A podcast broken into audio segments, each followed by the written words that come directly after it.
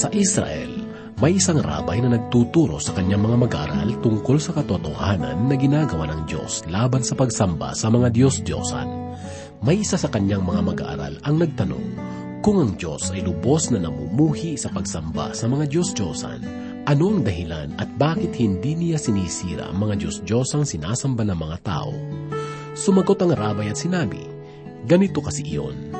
Ang iba kasi sa mga Diyos-Diyosang sinasamba ng tulad ng araw at buwan ay mahalaga sa pagpapalakad ng panukala ng Diyos. Saglit na nagkaroon ng katahimikan hanggang sa muling itinaas ng mag-aral ang kanyang kamay at muling nagtanong, kung gayon ang dahilan, bakit hindi winawasak ng Diyos yaong mga Diyos-Diyosang hindi mahalaga sa kanyang pamamalakad? Muling sumagot ang rabay at sinabi, ito ay dahil sa maaaring sabihing pinapanigan niya yaong ibang mga pagsamba.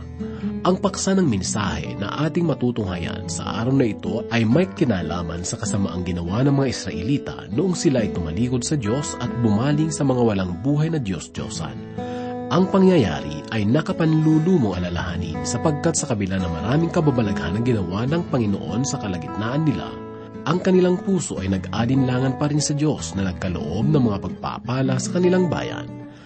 Narito puminsan pa ang mensahe na iyahatid ni Pastor Rufino de la Peret sa mga talata na matatagpuan sa Aklat ng Ezekiel, ikalabing apat na kabanata, unang talata hanggang labing anim na kabanata, talatang labing anim dito lamang po sa ating programang Ang Paglalakbay.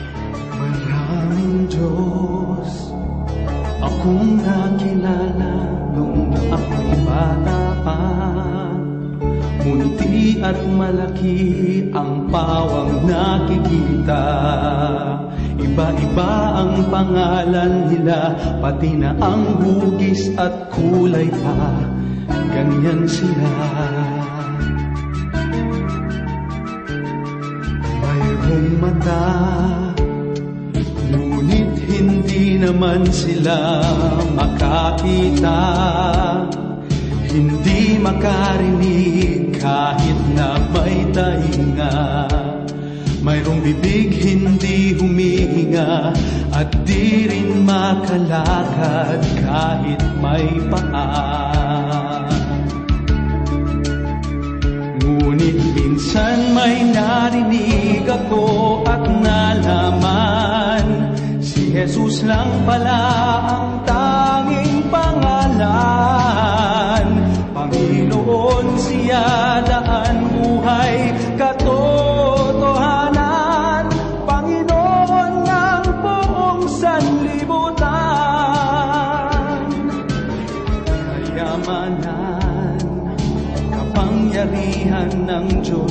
ng karamihan. Gabay nila ay ang sariling karunungan. Tila man din ang kanilang buhay ay di hiram at kailan may hindi mapaparang Ang Diyos nila'y tuluyang maglalahot papanaw tulad ni Jesus na ating sandigan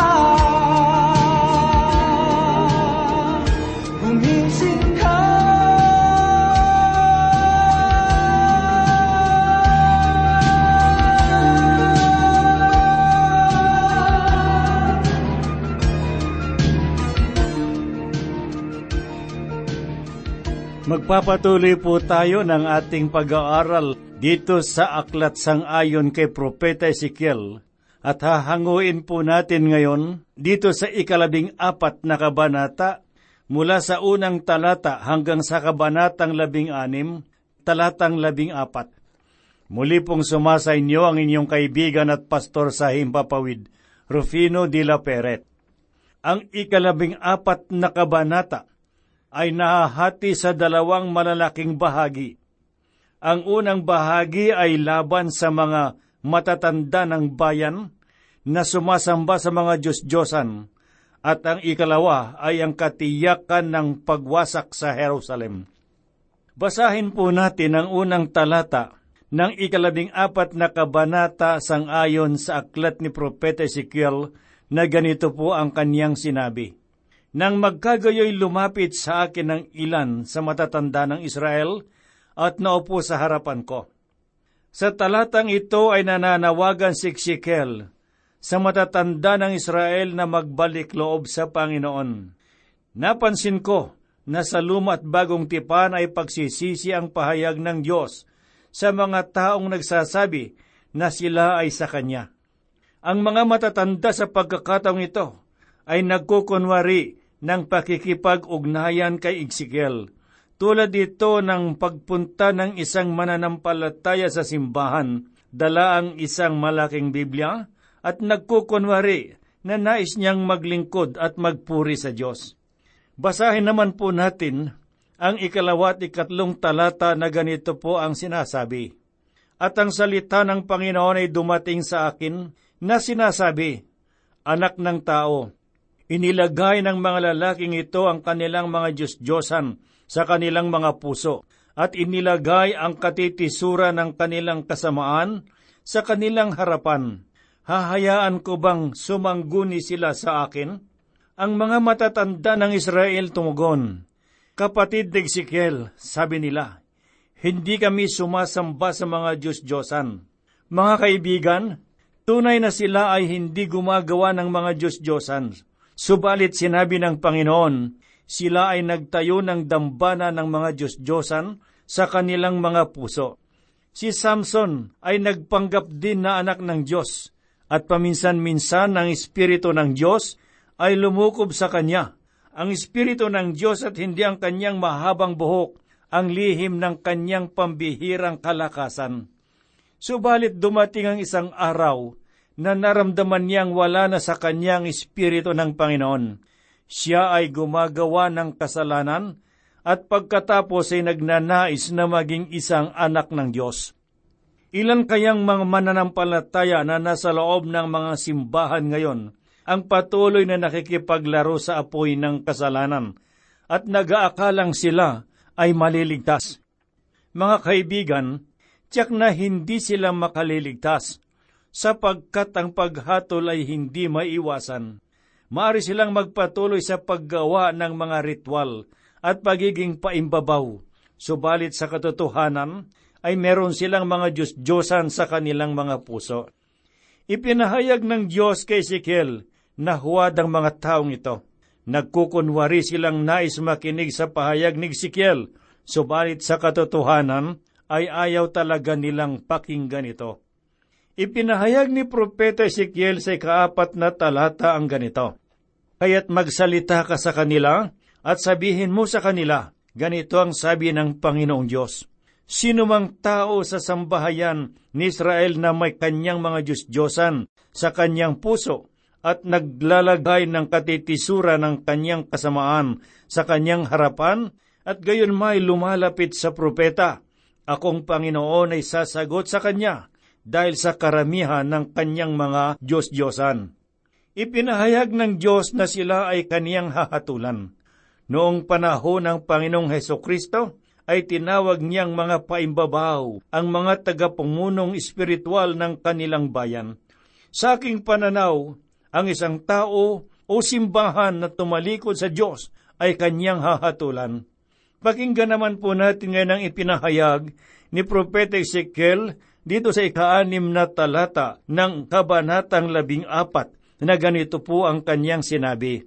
Kaya't sabihin mo sa sambahayan ni Israel, ganito ang sabi ng Panginoong Diyos, Magsisi kayo at kayo'y tumalikod sa inyong mga Diyos-Diyosan at lumayo kayo sa lahat ninyong kasuklam-suklam.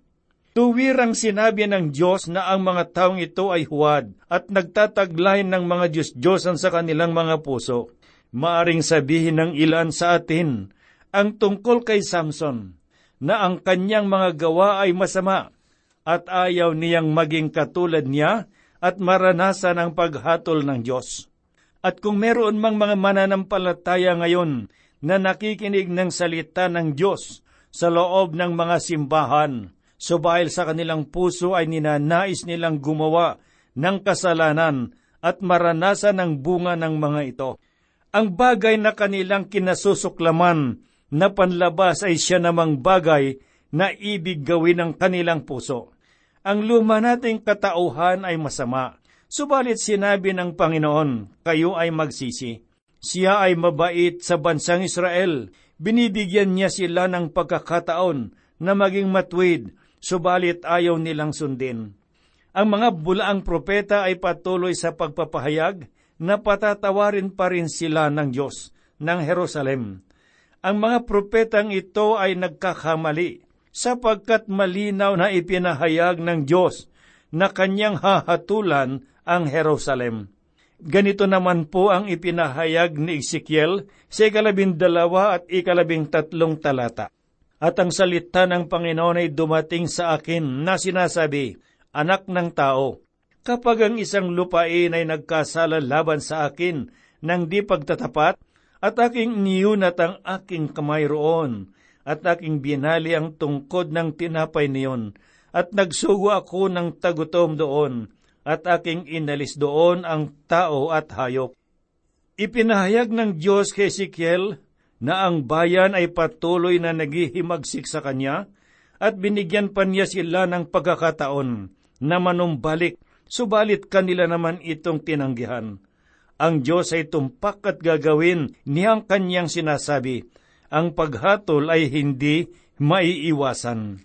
Sa talatang labing apat ay ganito po naman ang pahayag ni Ezekiel.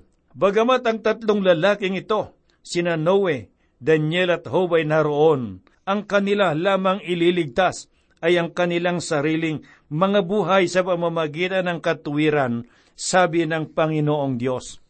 Sinabi ng Panginoon na kung si Noe ay nasa bayan ng Jerusalem, ay hindi siya pakikinggan. Ako ay natutuwa sa patuloy nilang paghahanap sa arko ni Noe ngayon. Marahil ay matatagpuan nila ito, subalit ilan kaya ang magiging mananampalataya kung matagpuan man nila ang arko? Kung si Noe ay narito ngayon sa ating panahon, sino kaya ang maniniwala sa kanya? Hindi nila noon pinaniniwalaan si Noe, si Daniel at si Job, ngunit si Nebuchadnezzar ay naniwala kay Daniel. Ito ay isang karangalan para kay Daniel. Siya ay kilala ng mga taga-Babylonia at nalalaman nilang siya ay isang tagapaglingkod ng Diyos. Alamin naman po natin ang mga pahayag ni Sikiel sa ikalabing pitong talata na ganito ang kanyang sinabi. O kung ako'y magpadala ng tabak sa lupain at aking sabihin, padaanan ng tabak ang lupain at aking alisin roon ang tao at hayop. Ipinahayag ng Diyos na binabalak niyang magdala ng tabak at pahihintulutan niya si Nebuchadnezzar na wasakin ang lupain. Ngayon ay basahin po natin ang pahayag ni Ezekiel dito sa ikadalawampung talata. Bagamat sina Noe, Daniel at Job ay naroon, habang buhay ako, sabi ng Panginoong Diyos, hindi nila maililigtas ang mga anak na lalaki o babae man. Ang kanila lamang ililigtas ay ang kanilang sariling buhay sa pamamagitan ng kanilang katuwiran. Si Daniel ay nakapagligtas ng ilang mga imperyo, subalit kung siya ay naroon sa kanyang bayan, ay hindi niya ito matutulungan. Iyon ang dahilan kung bakit inialis ng Diyos si Daniel doon sa Jerusalem ang bayan ng Diyos ay hindi nakinig sa kanya, subalit ang paganong hari ng Babylonia ay nakinig at ginawa siyang isa sa mga pinuno ng kaniyang lupain. Ilan kayang mga simbahan ngayon na ang mga tao ay tunay na nakikinig sa salita ng Diyos? Sa palagay ko ay kakaunti lamang. Iyon ang dahilan kung bakit ang pagkakataong ito ay pinahintulutan ng Diyos na maipahayag ang kanyang mga salita sa pamamagitan ng radyo. Mga kaibigan at mga kapatid na nakikinig, kung ang mga tao sa loob ng simbahan ay hindi makikinig sa Kanya, maghahanap siya ng mga taong nasa labas na hindi nais tumanggap nito. Maaring walang nagawang mabuti si Daniel sa Jerusalem, subalit siya ay ginawang mataas na pinuno sa Babylonia, sapagkat siya ay pinakinggan ng isang paganong hari. Mga giliw na tagapakinig, pinahintulatan ng Diyos na mapakinggan ng mga taong bukas ang puso ang Ibanghelyo. Ngayon ay lumipat po tayo ng ating pag-aaral at pagbubulay. Ang kabanatang ito ay naglalaman ng talinghaga tungkol sa sanga na ayaw mamunga. Ang isa sa mga naglalarawan sa bayang Israel ay ang sanga. Pakinggan po natin ang ipinahayag ni Propeta Isayas sa kalimang kabanata talatang pito. Ganito po ang kanyang sinabi, Sapagkat ang ubasan ng Panginoon ng manghokbo ay ang sambahayan ng Israel. Basahin po natin ang ikalawa hanggang ikaapat na talata na sinabi ni Ezekiel, Anak ng tao, sa ano nakalalamang ang puno ng baging sa alinmang puno ng kahoy, ng sanga ng puno ng baging na nasa gitna ng mga punong kahoy sa gubat? Makakakuha ba ng kahoy doon upang gawing anuman? O makakakuha ba roon ang mga tao ng tulos upang mapagsabitan ng anumang kasangkapan, yun ay inihahagi sa apoy bilang panggatong. Kapag natupok na ang apoy, ang dalawang dulo niyon at ang gitna niyon ay nasusunog. Yun ba'y napapakinabangan pa? Mga kaibigan, ano ba ang gawain ng isang sanga? Ginamit ng Panginoong Heso Kristo ang sanga bilang larawan ng mga mananampalataya sa ikalabilimang kabanata sang ayon sa Ebanghelyo ni Juan.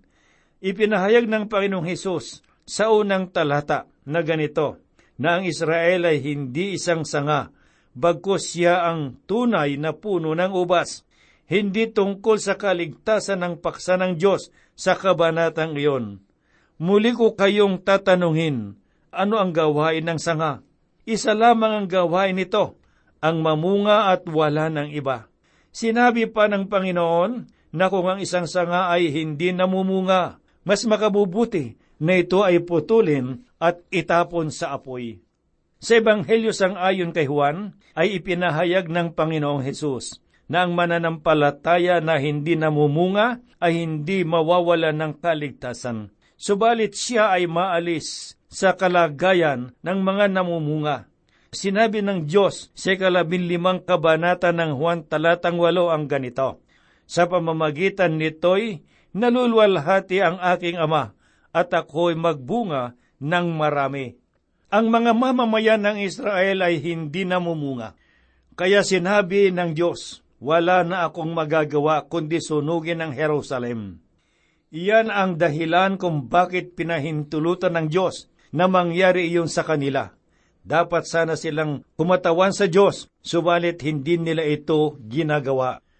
Kung kayo ay binigyan ng dakilang pagkakataon na maging anak ng Diyos, sa makatwid ay naiatang sa inyo ang dakilang tungkulin. Kayo na mga nakakarinig ng kanyang mga salita ay merong dakilang tungkulin at nais ng Diyos na kayo ay magkaroon ng bunga. Tayo ay dumako naman ngayon at alamin ang mga nilalaman ng ikalabing anim na kabanata sa ating pag-aaral sa oras na ito. Naglalaman ito ng talinghaga tungkol sa isang ulilang bata. Basahin po natin ang sinabi ni Propeta Ezekiel dito sa unang talata. Ang mga bagay na ito'y sinabi sa inyo upang kayo'y huwag matisod. Hindi pinahintulutan ni Ezekiel na makalimutan natin na siya ang nagpapahayag ng salita ng Diyos.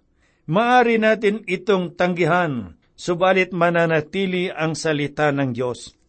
Pakinggan naman po natin ngayon ang ikalawang talata dito sa kabanatang anim na ganito po ang sinasabi. Kayo'y palalayasin nila sa mga sinagoga. Talagang darating ang oras na ang sinumang papatay sa inyo ay mag-aakalang naghahandog siya ng paglilingkod sa Diyos. Mga kaibigan, sino ang batang ulila? Sino ang madungis? Sino ang masama at itinakwil na bata? Ito ay walang iba kundi ang lungsod ng Jerusalem. Ipinahayag naman ni Siker sa katlong talata ang ganito. Ang mga bagay na ito ay gagawin nila sapagkat hindi nila nakikilala ang Ama o ako man. Ang talatang ito ay hindi nagpapahayag tungkol sa pinagmulan ng bansang Israel. Ang tinutukoy dito ay ang pinagmulan ng bayan ng Jerusalem. Ang Jerusalem ay bayan ng mga Amoreo. Mababasa po natin ito sa ikalabing limang kabanata sa aklat ng Heneses sa ikalabing anim na talata na ganito po ang sinasabi. Sa ikaapat na salin ng inyong binhi, muli silang babalik rito sapagkat hindi pa nalulubos ang kasamaan ng mga Amoreo. Ang Jerusalem ay isa ring bayan ng mga Heteo. Ang mga Heteo ay dakilang bayan at minsan na nilang pinamahalaan ang bayang ito. Pakinggan po naman natin ang ipinahayag ni Ezekiel dito sa ikaapat at ikalimang talata ng kabanatang labing anim. Tungkol sa iyong kapanganakan, ng araw na ikaw ay ipanganak, ay hindi pinutol ang iyong pusod, at pinaliguan ka man sa tubig upang linisan ka. Ikaw ay hindi pinahiran ng asin o mabalot man. Walang matang nahabag sa iyo upang gawin ang alinman sa mga bagay na ito.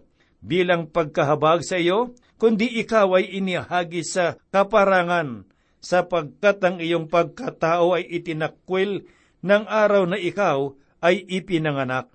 Ipinahayag sa talatang ito na siya ay isang bata na walang magulang at walang sino mang nag-alaga at kumalinga sa kanya. Pakinggan po natin ang ipinahayag ni Ezekiel dito sa ikaanim hanggang ikalabing isang talata na ganito ang kanyang sinabi. Nang ako'y dumaan sa tabi mo, nakita kita na tigmak ng sariling dugo.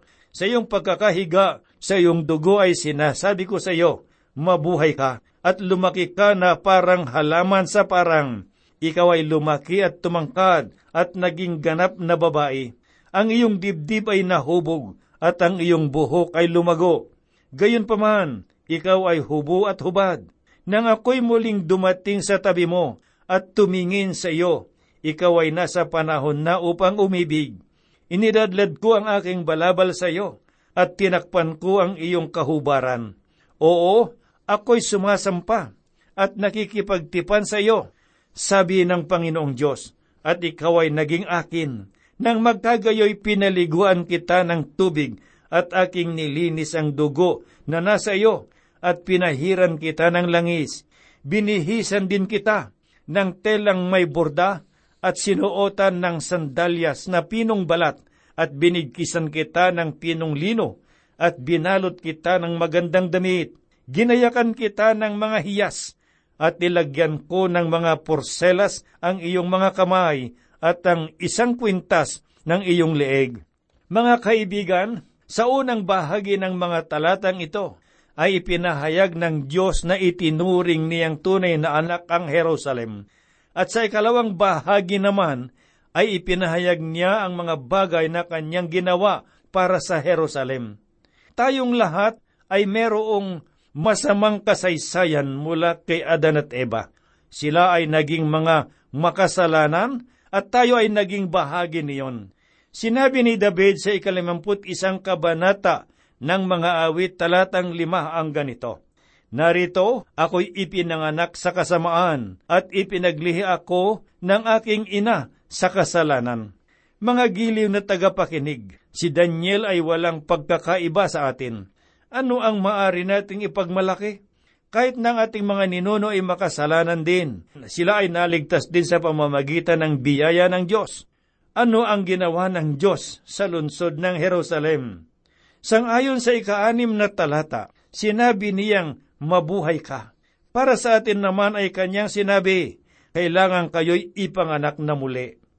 Siya ay gumawa ng isang tipan na kung tayo ay mananampalataya kay Heso Kristo, ay magkakamit ng kaligtasan. Ipinahayag sa ikatlong kabanata ng Ibanghelyo sang ayon kay Juan, talatang labing anim ang ganito, sapagkat gayon na lamang ang pag-ibig ng Diyos sa sanglibutan na ibinigay niya ang kanyang tanging anak upang ang sinumang sa kanya ay sumampalataya ay hindi mapapahamak kundi magkaroon ng buhay na walang hanggan. Kinuha ng Diyos ang batang madungis na tigmak ng kanyang sariling dugo at walang nais mga laga sa kanya. At sinabi niya, Huhugasan kita ng tubig. Ang anak ng Diyos ay pinapahiran ng langis, ng banal na espiritu. Maari tayong mapuspos ng katuwiran ni Kristo upang maging karapat dapat sa kanyang kaharian. Mga kaibigan at mga kapatid, ano ang nangyari sa bayang ito? Sinabi ng Diyos na naroon siya at lumaki na isang magandang babae. Siya ay naging isang babaeng masama. Sumamba siya sa mga Diyos-Diyosan at tumalikod sa Kanya. Mga kaibigan, ang Diablo ay maraming bagay na maaring iyalok sa atin. Maari niya tayong ihiwalay sa pakikipag-ugnayan sa Diyos. Subalit, basahin po natin ang sinasabi sa unang aklat ni Pedro, ikalimang kabanata talatang walo, na ganito po ang kanyang tinuran. Humanda kayo at magbantay. Ang Diablo na kaaway ninyo ay parang liyong umaatungal at aali-aligid na humahanap ng mga masisila. Labanan ninyo siya at magpakatatag kayo sa inyong pananalig sa Diyos.